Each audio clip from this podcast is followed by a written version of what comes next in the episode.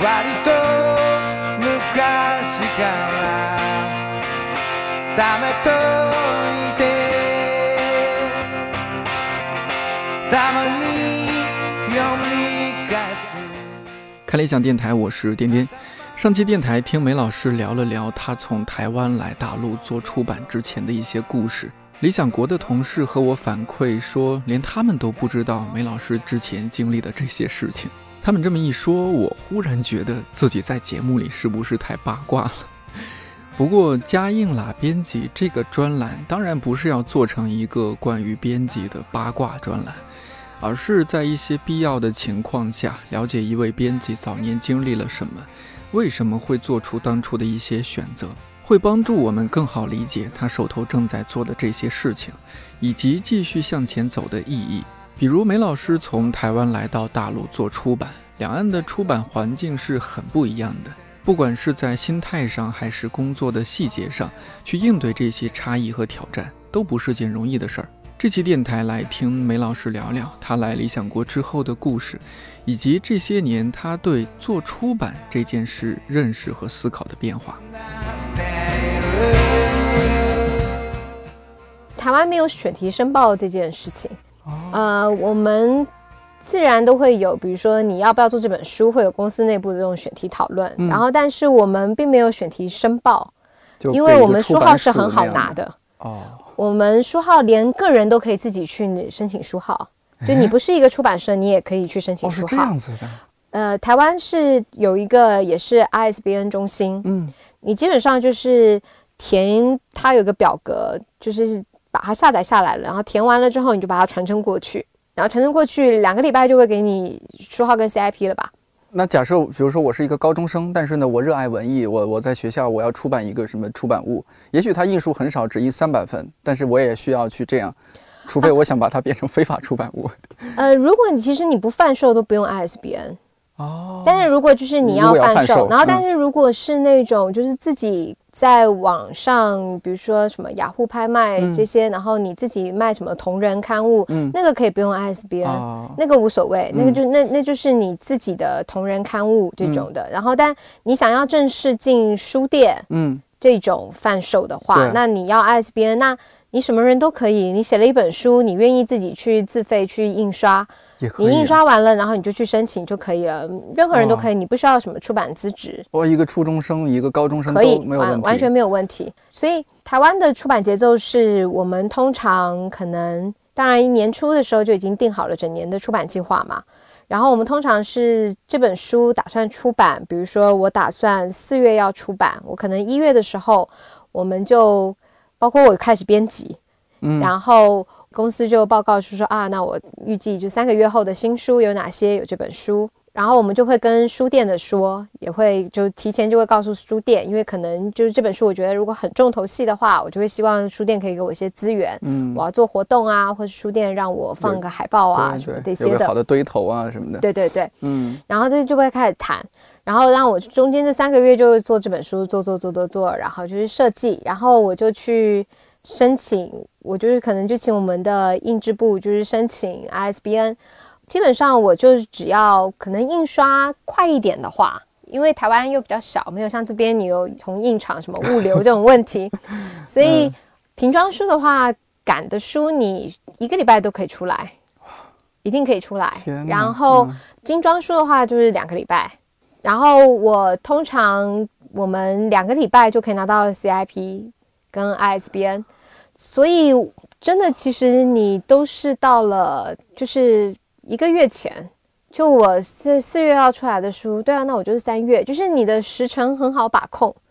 然后你也不用担心，因为 ISBN 不可能下不来。但是选题总得有些限制，比如说，那你里边写的特别暴力血腥的，或者台湾没有限制啊，台湾选题是没有任何限制，什么都可以。然后最多就是你什么十八禁的那种色情的，大概可能也没有限制，但是可能他会要求，或者是那可能也不是 ISBN 中心管的，可能是书店那些管都会上面要贴，就是这是未成年，就不能翻阅这样子的。但基本上 ISBN 是不管，就是他只要你把书名定下来了，书名作者，然后这些东西资料这样给他。然后他就给你 ISBN，他就给你 CIP，就是选题上面他不管你做什么选题，对，哇，呃，所以就蓝澳这边花很多时间，就是你要先申报选题，然后你要看选题通不通过，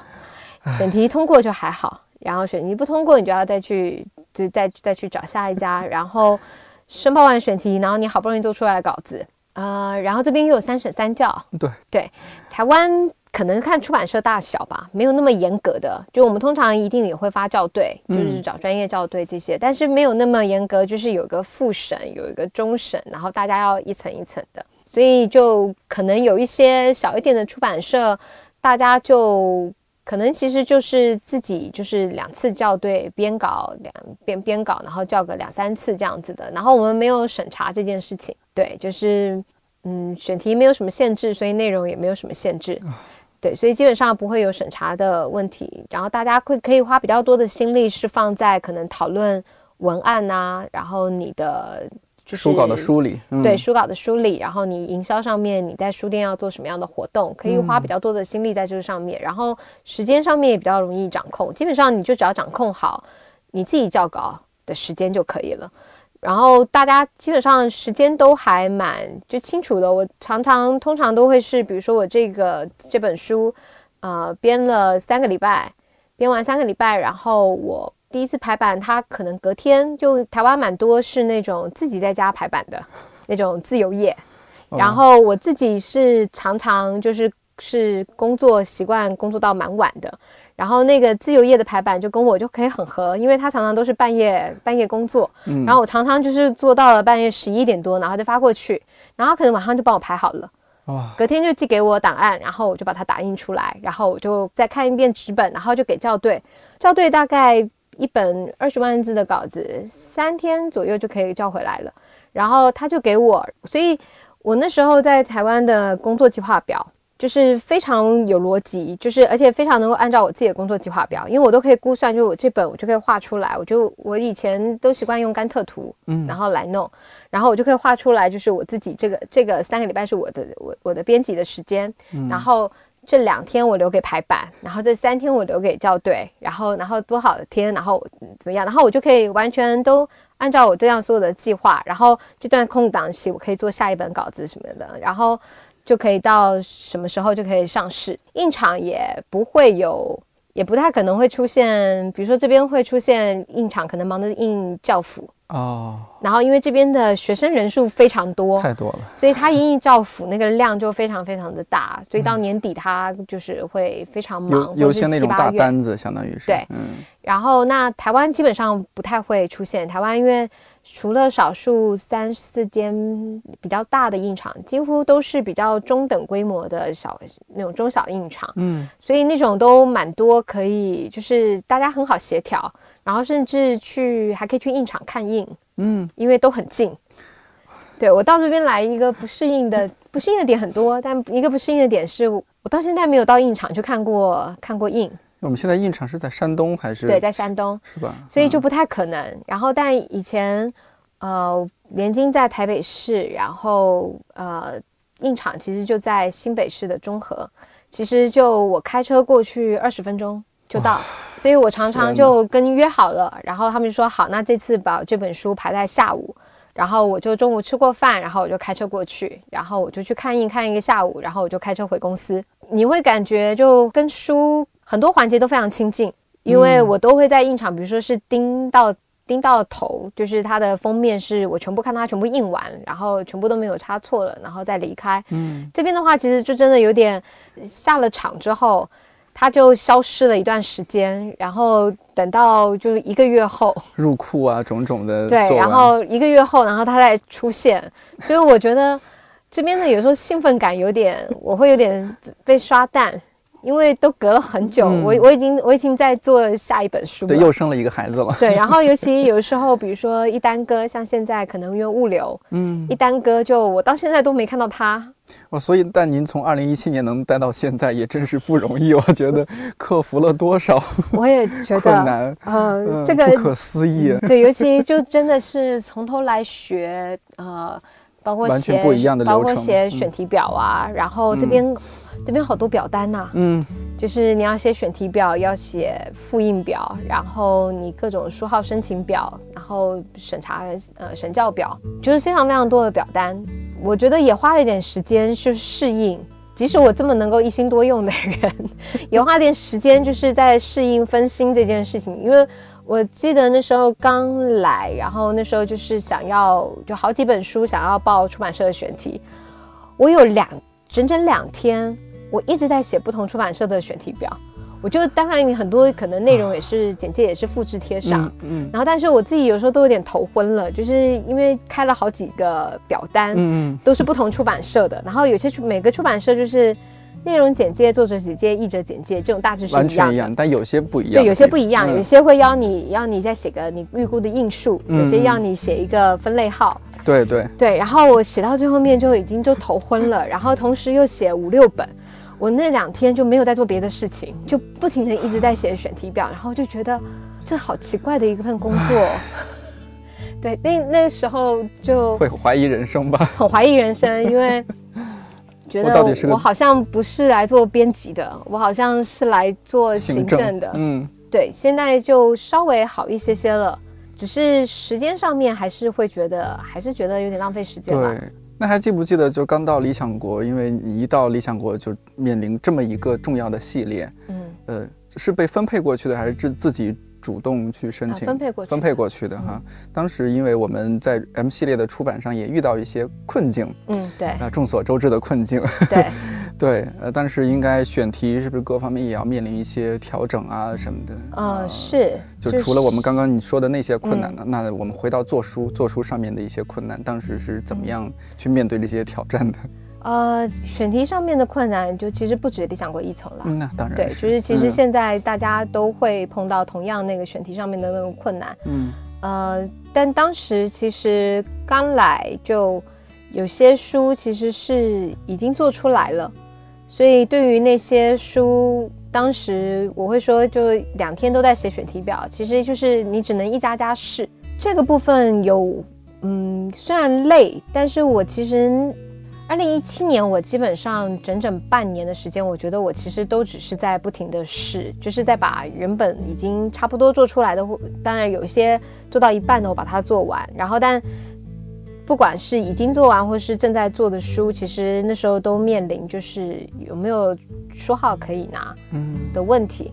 所以我整个二零一七年，我觉得好像都是在忙着在弄书号，呃，但是虽然累，然后你也觉得有点点可能有点无奈吧，嗯但另外一方面，其实我那时候觉得这边的出版人还蛮了不起的，还蛮了不起的是，我觉得大家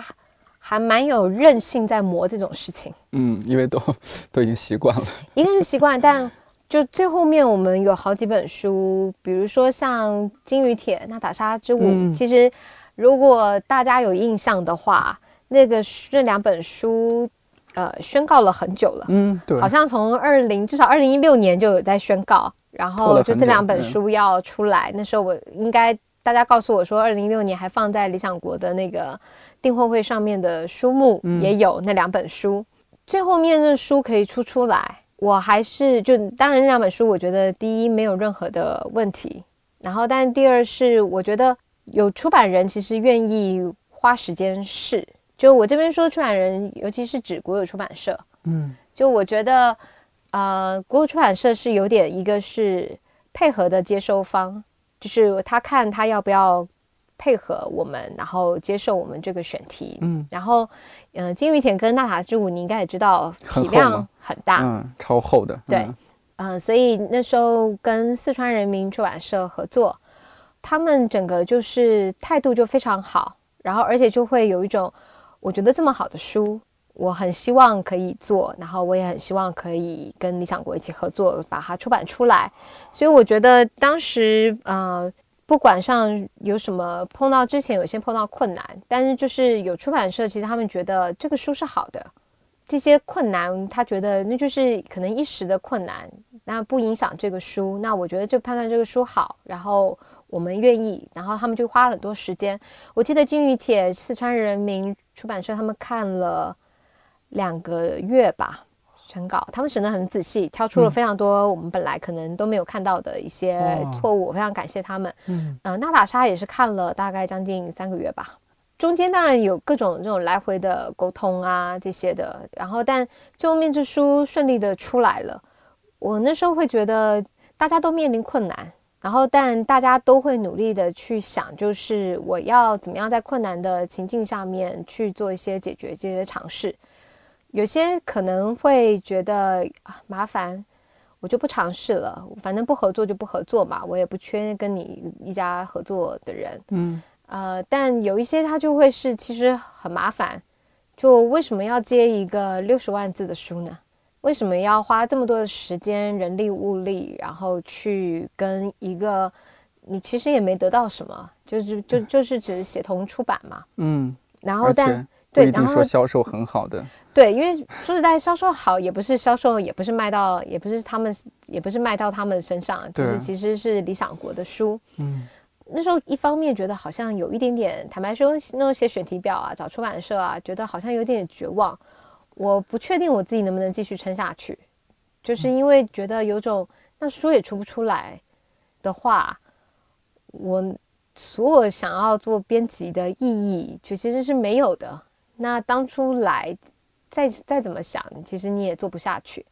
然后，但因为后来就是又顺利的跟四川人民这些南南京大学出版社这些合作，包括跟那些编辑，那些编辑的沟通都是我很喜欢理想国的书，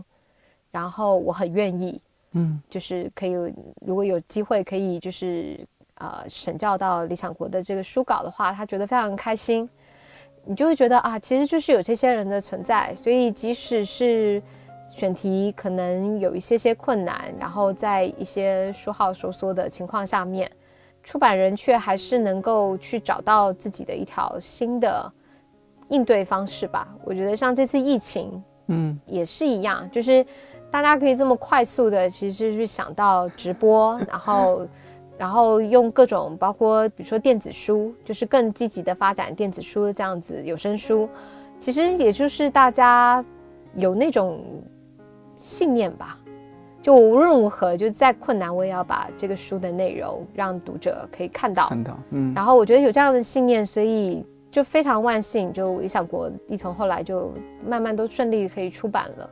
我觉得真的，其实我最感谢的其实是这些跟我们合作的出版社，就这不是官方客套话，就因为我本来其实觉得国有出版社可能在台湾的想象里面就会觉得有点公务员的那种感觉，对对对，通常就会觉得你没有那么大的压力，你其实好像不需要不需要去冒任何险，或者是去费太多的功夫，你肯定比如说这几家大的出版社，肯定自己的书也做不完嘛。我相信，那为什么还需要他们这些编辑来对接的编辑都是自己会亲自看看我们寄过去给他的书稿？就为什么他需要花这么多的时间来跟我们合作呢？呃，当然得到比如说理想国同事很多的帮助，就帮我适应这环境，了解很多怎么怎么编在这边怎么编辑啊，怎么做事。但其实我真的最感谢的是，我觉得国有出版社那些出版人是让我觉得。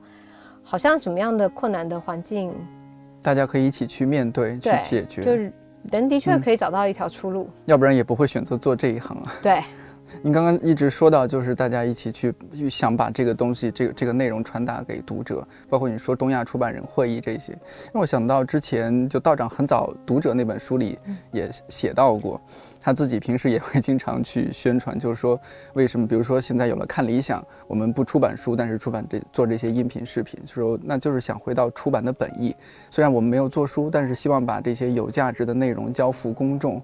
其实我第一次看到这个观点，还是有点震撼。啊，对我自己没那能力，但我曾经就也都会觉得，比如说甚至比如说桌游，我自己呃还不算。精通，然后也不常玩，但是我还蛮有兴趣做桌游的，都会买一些历史类的桌游。哦，呃，我最近还在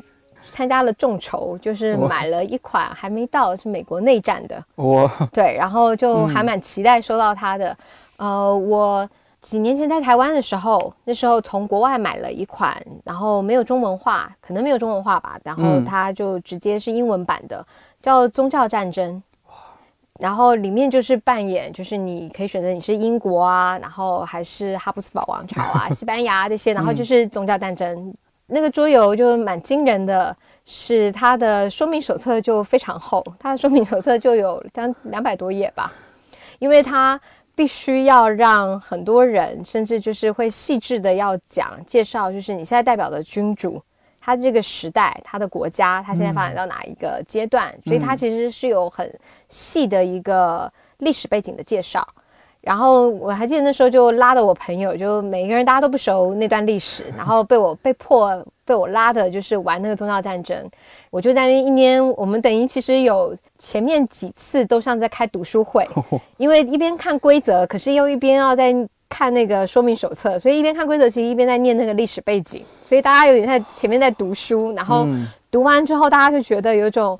哇，我好像已经读懂宗教战争这块 这段历史了，然后大家才开始玩那个桌游。后来台湾也是有一段时间流行，就是有那个桌游热，所以也有一些本土在做，就是有一款叫遇见台湾还是看见台湾，就是是台湾的，就是用台湾史然后来做。桌游，然后而且那个设计者他是不太记得他是高中历史老师还是他是大学的历史教授，然后但他是有意识的想要做一款教学型的，就是可以让学生在课堂上面一边用玩桌游的方式可以记住台湾的历史事件。那样子对寓教于乐对，然后我自己没有能力做这个，但是我自己会那时候也是就是东亚出版人会议，就是那一次听完那个 podcast，所以那瞬间也是突然之间在想，这也是一种出版，因为他们的整个的里面的介绍，他并没有要杜撰史实。因为当然，你游戏结局发展成什么样子，就是另外一回事。那是游戏的事情。对，然后但是他的的确确就很认真的告诉你，比如说那中亚战争里面，亨利八世他也的确就讲了亨利八世的背景。究竟亨利八世到底要不要为了安保林，然后决定要背弃天主教，成变成英国国教，那是玩玩家的事情。对，但是玩家的的确确是很认真的学到了历史背景，对，当时都铎的那个英国王室的背景。所以那时候会觉得啊，如果有这个机会，真的可以去把它打通。我觉得那是一个非常有意思的、非常有意思的一件事情。就我自己虽然喜欢看书，我也觉得看书很重要。但我的确觉得每一个人有不同的，呃，选择吧。对，选择还有生活形态。嗯，就你。很难，为什么要需要要求？希望他就是一定要看书，就尤其来到这边，有时候看到一些比如报道或一些故事，呃，比如说有一些呃卡车司机，他可能花长时间时间是在卡车上面，在路上，嗯，其实顺下来，我们自己也会，就是花了一整天时间都在书里面，回到家的时候，我就想要看一个电视。就我没有办法，我不会因此就觉得他应该要看书，好像他不看书就不行。就是这是他的生活形态。那如果他不看书，那你就用音频嘛，就一样，就用音频，然后就用视频，嗯，然后可以把像同样的内容就传递过去。就像很多人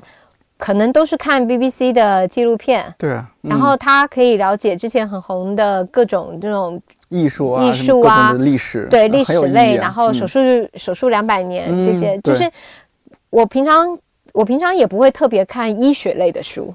然后但是对我来说，就是看完一个手术两百年的这样的纪录片，这就是一个我觉得啊，又蛮轻松的，然后我可能没有那么大的负担，然后我又有又有影像可以看，我更能够理解，我就好像觉得我没有像书我要去挑一本书那么困难，所以。呃，我也会觉得，就是出版其实就是应该打破疆界。我另外呃很自己很感动的一点是，我前面讲到我很喜欢音乐剧，然后前几年最红的音乐剧到现在都很红的，应该就是《汉密尔顿》，比较嘻哈的那个。对，然后呃，《汉密尔顿》，我去年去伦敦呃书展的时候。曾经一个晚上就偷偷的就 溜去，就就好不容易买到票，就终于就可以看到了。然后非常贵的票，我终于狠下心买了。然后我就去看了《汉密尔顿》。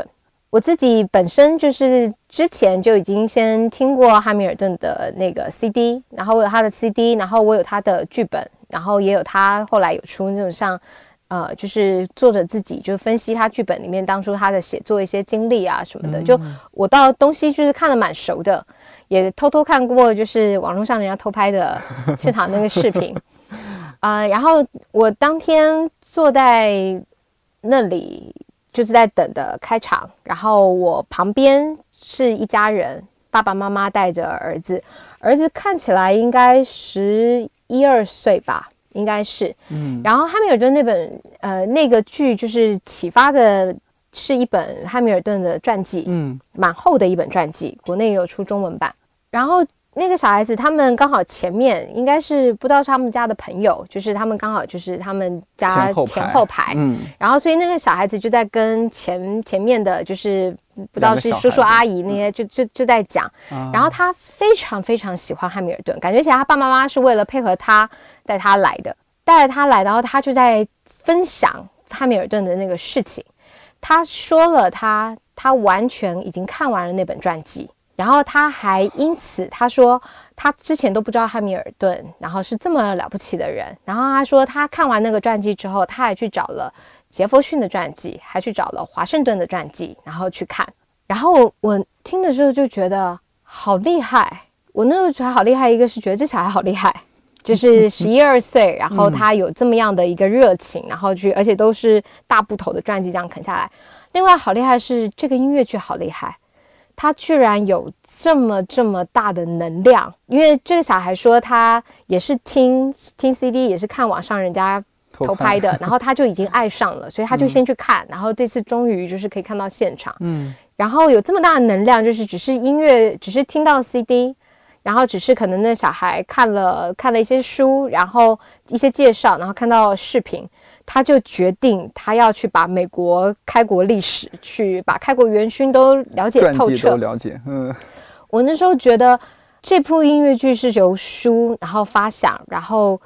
作曲作词者他去做了很多研究，然后把汉密尔顿的很多的他的书信日记、他的用语都把它融入到那个歌词里面。也因为他把它用一种很高度的还原的方式，当然它的形式很特别，嗯，然后但太特别了，但是它里面用的很多的隐喻、暗喻，甚至很多的话语是直接从汉密尔顿。或是他妻子他们那种往来信件，他跟其他人往来信件里面，他直接把那个话语就直接去融进他那个歌词里面。歌词里面，所以我觉得，因为他这种高度的还原，然后但大家又觉得他的歌词实在是非常的精妙，大家一去解析，就发觉原来你都是用这个原始的东西的时候，你会非常非常有兴趣想要了解那个时代的。所以我觉得它是一个非常棒的出版典型。从一本书的能量扩散成一个音乐剧，然后这个音乐剧的能量最后面去影响到了，就出了很多本书，是在讨论这个音乐剧，然后很多本书去讨论美国开国时期，然后那段时间就是汉密尔顿的书非常非常多，呃，而且我还呃那时候看报道，可能就是今年年底或是明年还会有汉密尔顿妻子的传记。就是那时候会觉得很感动，因为汉密尔顿的妻子在看那个音乐剧之前，我从来不从来也不知道他妻子是什么人，就也没想过，就是有他有什么故事要去了解。嗯，但是看了那个音乐剧，觉得我也很对他妻子很有兴趣，甚至他死了之后，他妻子那种就是自己，他妻子是第一个成立纽约的私人的孤儿院的。哦，然后而且他妻子把他的手稿全部整理出来，他的手稿其实是他妻子跟他妻子的姐姐一起去整理出来，然后去把它出版。然后他妻子也去访问了所有他那时候还在世的，就是参加过美国独立战争的，然后甚至现在在华盛顿 D.C. 的华盛顿纪念碑，是他妻子四处奔走去募款。鼓吹大家，然后最后面建成的，就是他的妻子被他的这样的影响，所以他的妻子最后面，他妻子活到九十多岁，就非常长寿。然后后来的整个所有的能量，其实是我们现在看到的美国很多对于华盛顿纪念碑，然后甚至对于汉密尔顿可以有这么系统性的一些了解，其实甚至孤儿院这样的设立，其实是他妻子受到这样子的影他的影响，然后最后面去把它做出来的。那我觉得就是看了那个戏，就也会觉得啊，我们之前都会着重在是华盛顿，就是几个比较重要的角色，然后还有着重在独立运动本身。对，然后但后来看到就，哎，我对于那时候的社会也蛮有兴趣的。然后包括它里面会呈现出来，就是其实他跟他妻子结婚，很大程度上面当然也跟他妻子的家族，嗯，那其实是有政治性政治性的背景然后嗯所以他其实后来接的那个接任像议员，其实是希望叫他接他岳父的哦这样子议员的嗯那个职位。传奇，嗯，然后他之所以有那么有的他的那个地位，其实那种舆论声望，除了他自己本身的在独立战争的这种攻击之外，当然也跟他自己岳父家这种长期是在纽约。纽约州其实是有这样子的政治根基是有嗯关系的，所以就会让我觉得，哎，我好像有真的非常多的东西，然后有非常多美国的其实美国史的面向其实是不了解的。我自己想要了解，可能会去找书来看，然后也可能就会觉得有些书是不是我们可以再把它介绍过来？就我觉得这是一个，就是出版的那一种互动，其实真的不是只是我们书内部，甚至只是电子书、有声书。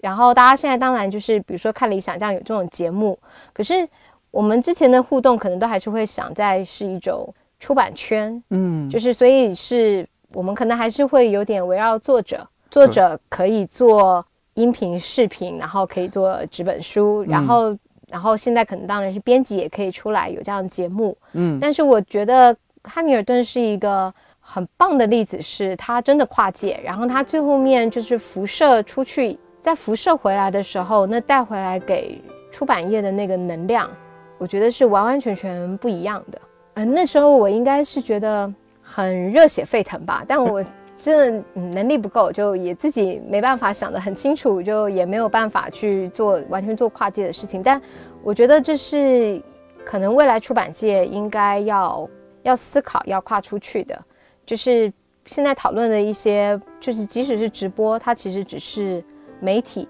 的不同，嗯它其实嗯只是书的载体对换成什么样子的形式。嗯那当你书在强调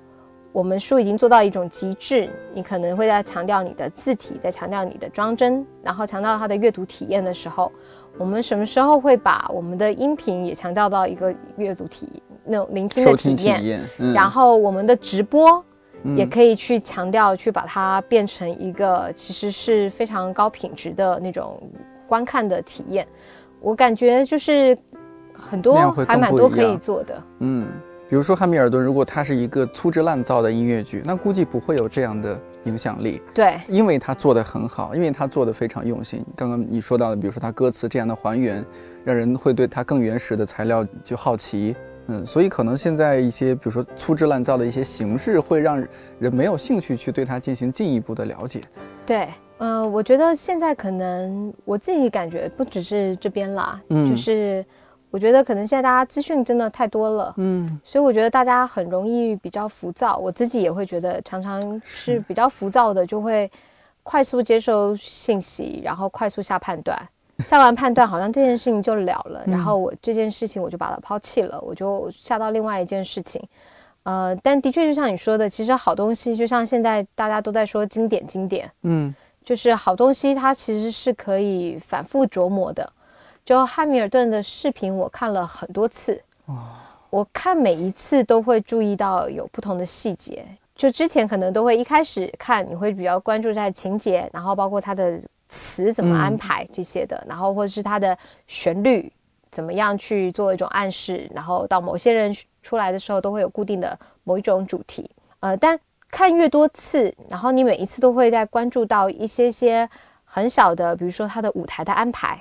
因为比如说汉密尔顿，他会他的舞台的其中一个设计会是他的固定的演员，就是这十几个人，然后他们会呃，因为都是群有一些群演，嗯，那些群演他会不停的换不同的，就是换不同的角色，嗯、造型，对其实还是那几个人。对，然后甚至嗯就包括比较次要的，就是不是主角就是次要的演员，呃，也会比如说像演一开始的就是法国的拉法叶。拉法叶在他是法国呢，法国人，然后但是他在帮助美国独立运动非常非常多。然后其实，呃，英国打等于说几场的海战其实是拉法叶那边在主持舰队，然后去把他就把英国打打退的。那美国独立结束之后，拉法叶就回去法国参加法国大革命，对他就是完全是革命人生。那拉法叶的演员，然后跟后来就是演杰弗逊的演员是同一个人。那其实你就呈现一种会让你觉得你会再去思考，因为会去思考是拉法叶是杰汉密尔顿很要好的朋友。杰弗逊是跟汉密尔顿完全不对盘，嗯，然后他们的各种的辩论，然后但是为什么这样安排，你就会各种的思考。一个是拉法耶是法国人，而杰弗逊长期待在法国。杰弗逊刚回到美国的时候，法国大使，然后回到美国的时候，其实很多美国人瞧不上他，或是就是不信任他，就是会觉得他就是法国佬，他可能了解法国都还了解比了解美国还多，嗯，然后。呃，也会觉得拉法叶，比如说拉法叶后来是积极，本来是主希望美国是支持法国大革命的，虽然最后华盛顿是决定中立，然后但拉法叶就大家就会觉得是因为你跟你在法国待很久，所以你肯定就是要支持去想要去参与到法国的那个内政。对，呃，所以他有这样子的一个安排。然后另外是我自己觉得，就我没有去证实，但我觉得这就是一种巧思，就是拉法叶。跟汉密尔顿是非常要好，而为什么最后面放了一个杰弗逊是跟汉密尔顿完全不对盘？可是杰弗逊跟汉密尔顿那种不对盘，到了最后面，杰弗逊当上总统，其实汉密尔顿是投下了最关键的一票。所以你也会就是想，就是政治上面的，嗯，其实敌人朋友那种是一种非常微妙的，对啊。剧里面其实，在拉法叶要求就是美国去支持华盛顿去支持法国大革命的时候，汉密尔顿是坚持反对。他说：“我们承受不了再一场战争了，就是我们的国家的财政其实是没有办法的。”然后，呃，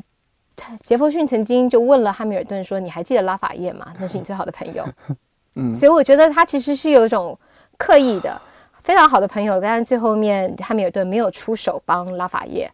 而非常糟的敌人，但最后面汉密尔顿却是帮助杰弗逊成为美国总统。就当你这样看的时候，你会有一种呃，当然它是一个情感性的，但你会感觉好像作者特意想要让人感觉，就是敌人朋友他其实是一个没有永远，然后而且他是你做什么决定，他有的时候不在于你你喜不喜欢他，你可能不喜欢他，但你为了大局着想，你最后面那那最终的那一票你是投给他。然后我觉得，当有这样子的感觉出现的时候，是我自己觉得在读书，尤其在读历史，会让人觉得很激动的。因为我觉得那瞬间，我读的历史感觉都不一样了，就不再只是很文字上面描述的那一种是非黑白，然后你自己会一直记着那一种触动，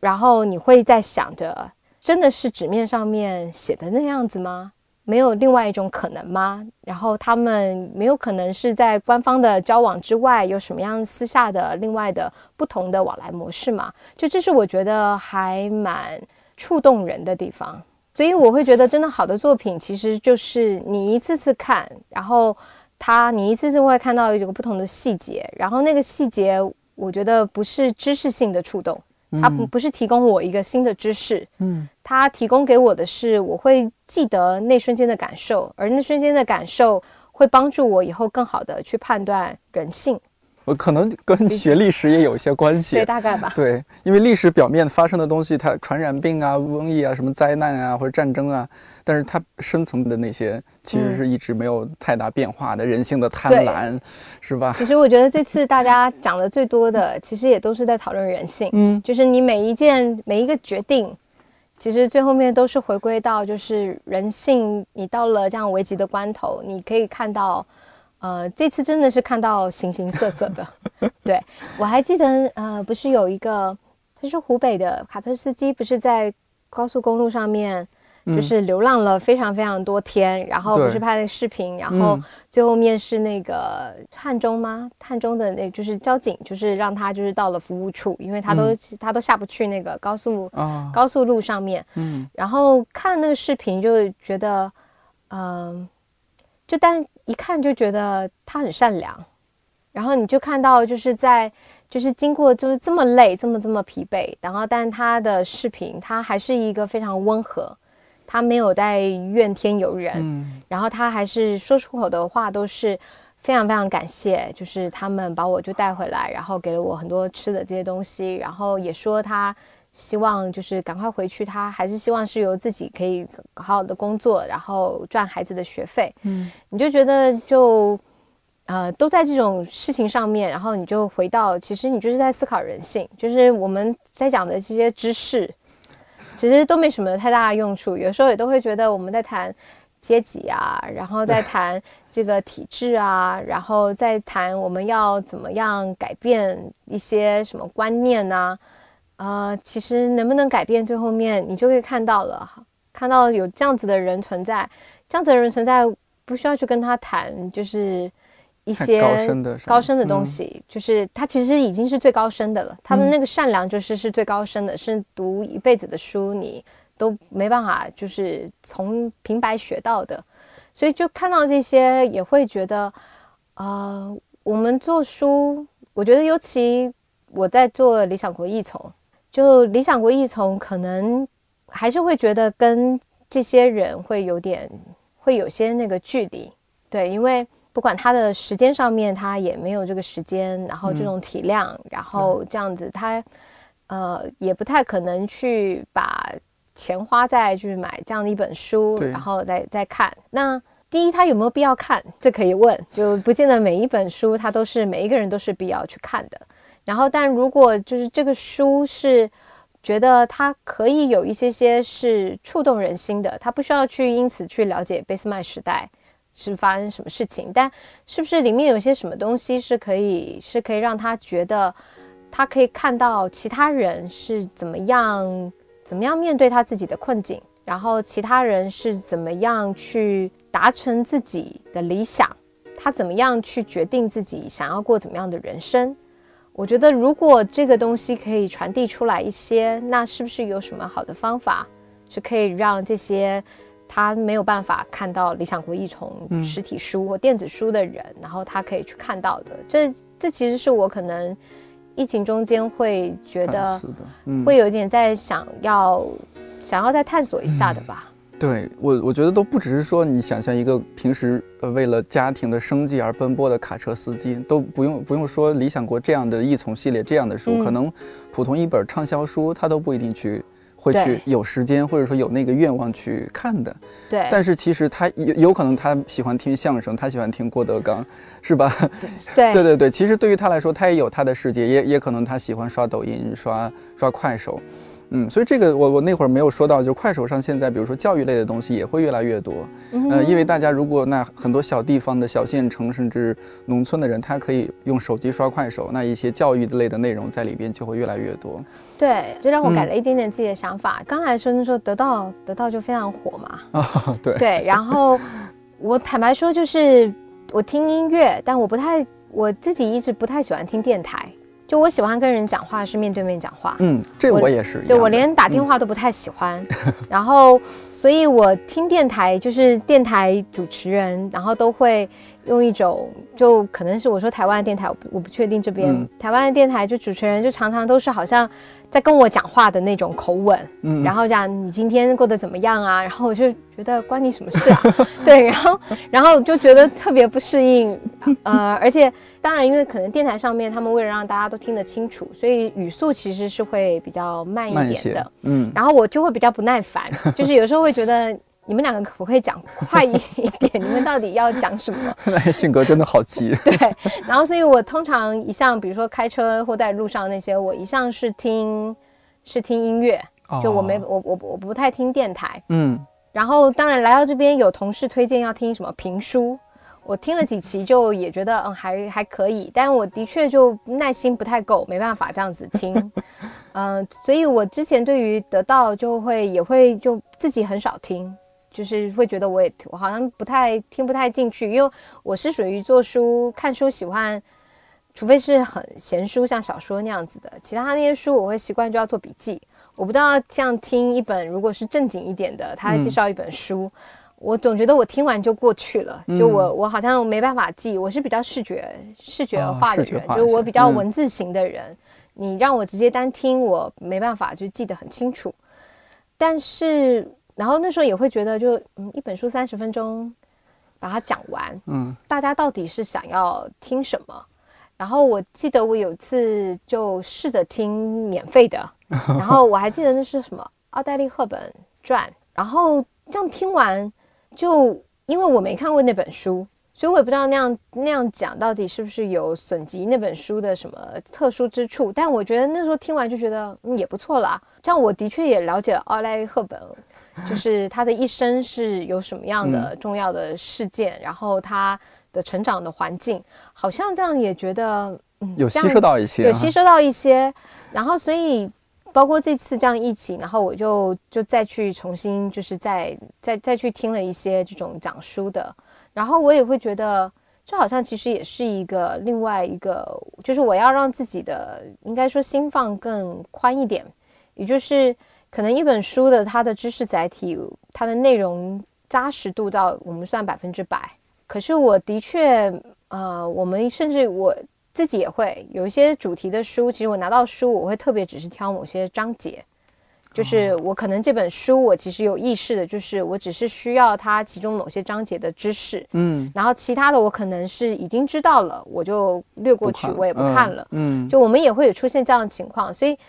没有必要规定每一个人他对于每一本书他都需要去吸收百分之百的。有些书它其实他的日常的生活，它就是当成一个额外的吸收，它吸收到百分之二十、百分之三十，足以让他就是了解到他想要了解这个主题。我觉得这也不错。就我我觉得我这次感觉好像心态就放的比较正了，可能以前还是会觉得有多少有一些鄙视链一样的，有一点点类吧，对，有一点点会觉得好像就是你想要吸收比较简单轻松的人才会去选嗯择视、对呃音频视频。现在我觉得其实那个选择轻松简单，其实呃没有好坏，也没有什么难易度，其实就是大家各取所需。对，而且不只是那个瞬间发生的事情，就像您说的，看音乐剧，可能瞬间发生的事情就是我在现场看了这个音乐剧，嗯，但还有后面的事情，我因为它，我对这个它背后的历史感兴趣，我又去回归看书。我其实我之前也有这样的类似的鄙视链，可能就自己从小爱看书，虽然也没有看很多书，但就会觉得说那些。泡网吧啊，或者打游戏啊，那些就是有点不务正业。但我这几年也在纠正自己，主要是身边的朋友会帮我纠正我这这种极其错误的看法。因为我发现他们有些人，如果有些人他从来不看书，但是他特别爱看综艺，但看综艺他看得非常细致啊，说起来可能头头是道。这个国家的综艺主要的大咖是谁？有哪些主要的 PD？然后他们做的路线是怎么样？他们怎么样去把社会的一些关键要素抓取出来，然后做成综艺？那那个国家又是怎么样的？呃，他他从这些综艺里边会吸收很多的养分，或者说有些朋友他就是看这些各种的剧，日剧、台剧、泰剧，甚至俄罗斯的一些剧，他他看很多这样的内容，他也会吸收很多。呃，或者说其他一些人也有其他一些形式，有打游戏，比如他们，但是他们打的是小岛秀夫的，啊、对对。对啊，就就后来我就想，哎，好像是啊，你没必要完全以一个完全是一个像书呆子一样训诫别人说你你必须得看书，你不看书你就是书呆，其实是没必要的。其实书应该它是帮助人的，嗯你在有些阶段，呃，你需要可能需要一从这样的书，去让你更理解过去发生了什么样细节的事情，然后你想要知道它背后更深层的逻辑。然后，但有些时候你是需要呃一本入门书，然后让你就是知道你怎么样按部就班的去操作。然后，可能有的时候你可能就是需要一个看理想这样子的节目，你就是听。你当下听，然后你知道啊，有人跟你关心同样的事情，嗯，对。然后你可能没有要再花时间去深究这个议题，但是你可能就在做事的时候发觉，哎呀，他想的就是我想的，原来我不是只是一个人在想这件事情。嗯对，我觉得就是回归到这个原始，大家常常问说，那异从的异从的理念到底是什么？异从有没有一个什么非常高大上的，就是他的想法？可是我觉得就像。当初呃道长他们就是徐觉老师他们在异从序这样写出来的东西一样，异从其实最一开始的发想其实就从翻译，最早严复他们这一批人这样翻译。为什么翻译？其实就是让你看到别人在想什么，然后别人过什么样的生活。别人过的那个生活不见得是你想要的，然后他可能现在给你看到的是很是缺点，可能也是人性最不堪的那一面，对。然后，但你总是要知道自己的世界之外，外面是怎么样的运作的，这可以让你点醒自己，不要去犯别人犯的错。我觉得有好一个是提醒的层面，是你不是孤单的。但另外一个方面层面是有点敲打的层面，你不是那么特殊的。我一直觉得，呃，常常看，尤其看异宠的书，然后看看就觉得自己就是一个平凡人，就是曾经有这么多人，他有这样子的创意，有这样子的能力，然后他还有这样子的决心跟行动力，去不管是。成就了坏的时代，还是成就好的时代？但是他们都去贯彻了他们的自己，然后去把它成就出来了。然后他们的成就还到现在都会影响我们，然后就会觉得自己就的确只是一个平凡人。说不沮丧是骗人的。小时候大家都一定会写我想要上太空，对。然后我还记得我小时候曾经曾经一次写过，是我想要当考古学家。因为那时候刚被带去故宫博物台北的故宫博物院，然后看了殷商考古，看到甲骨文，然后就看到那个甲骨文的故故事，然后富好的墓，就觉得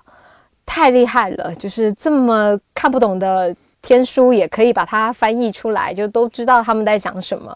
然后那时候就觉得，嗯，我以后一定会有一个惊世的大发现。然后后来慢慢被破灭，因为发觉图坦卡门。也被挖出来了，就是 哎，我发觉我感兴趣的重要的考古发现，其实人家也都挖掘出来了。庞贝城也被挖掘出来了，自己不知道还能做什么。对，然后就觉得，哎，庞贝城也没等我去挖，然后木乃伊也没等我去挖，然后后来再大一点，看到那个大学的时候看到吴宏教授写五梁词，嗯，然后就觉得。五梁词也没等我去挖，然后而且都已经搞出来了，都都搞明白五梁词的那个内部的结构了，就觉得啊，没有我，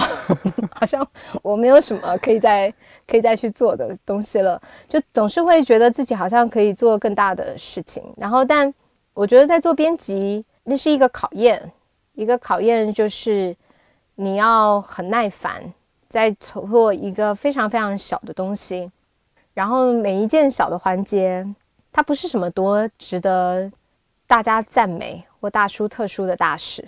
它可能听起来都还有点好笑，然后但它却最后面会成就出来一个很完整，然后会有影响力的东西。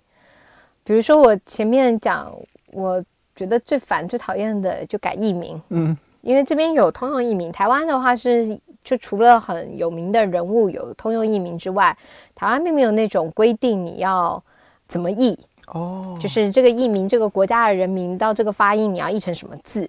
所以大家有千百种译法，每一个译者都会有自己的那个译法，然后而且台湾会尽量会让那个名字看起来很优美，就是那个字会选择它看起来是字的，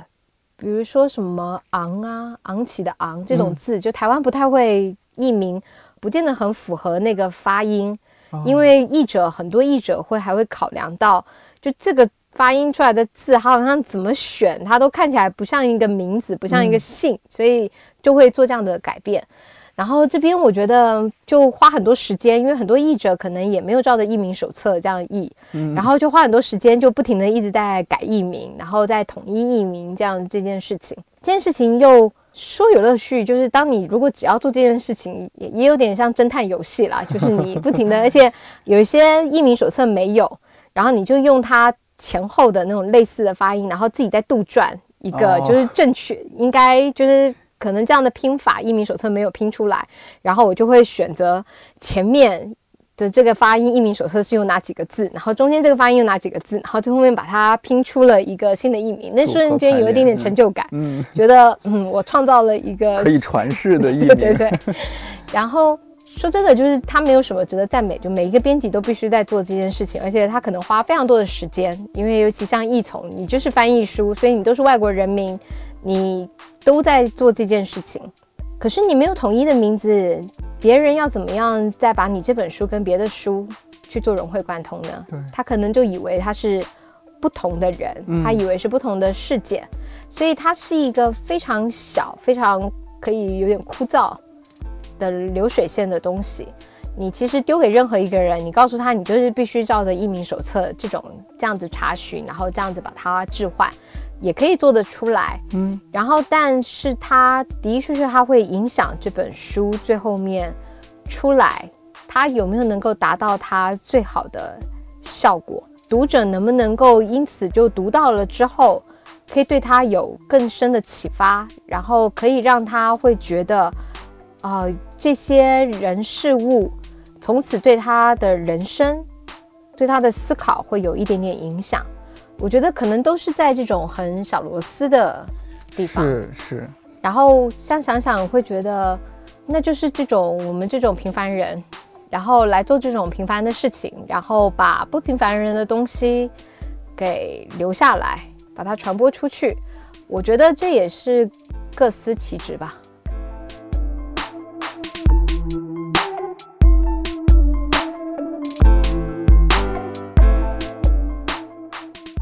前几天在豆瓣上看到后浪的朱越老师感慨：卖书太难了。做了这么多期加印了编辑专栏，也不知道我们这个小电台是不是真的有帮助到这些编辑加印了一些书籍。但是如果你觉得这一期或者说这样的专栏还不错，很喜欢，也请不要在评论区吝惜你的鼓励以及你听了之后的一些感想。平时看书，或许也可以在作者之外关注一下一本书的相关编辑，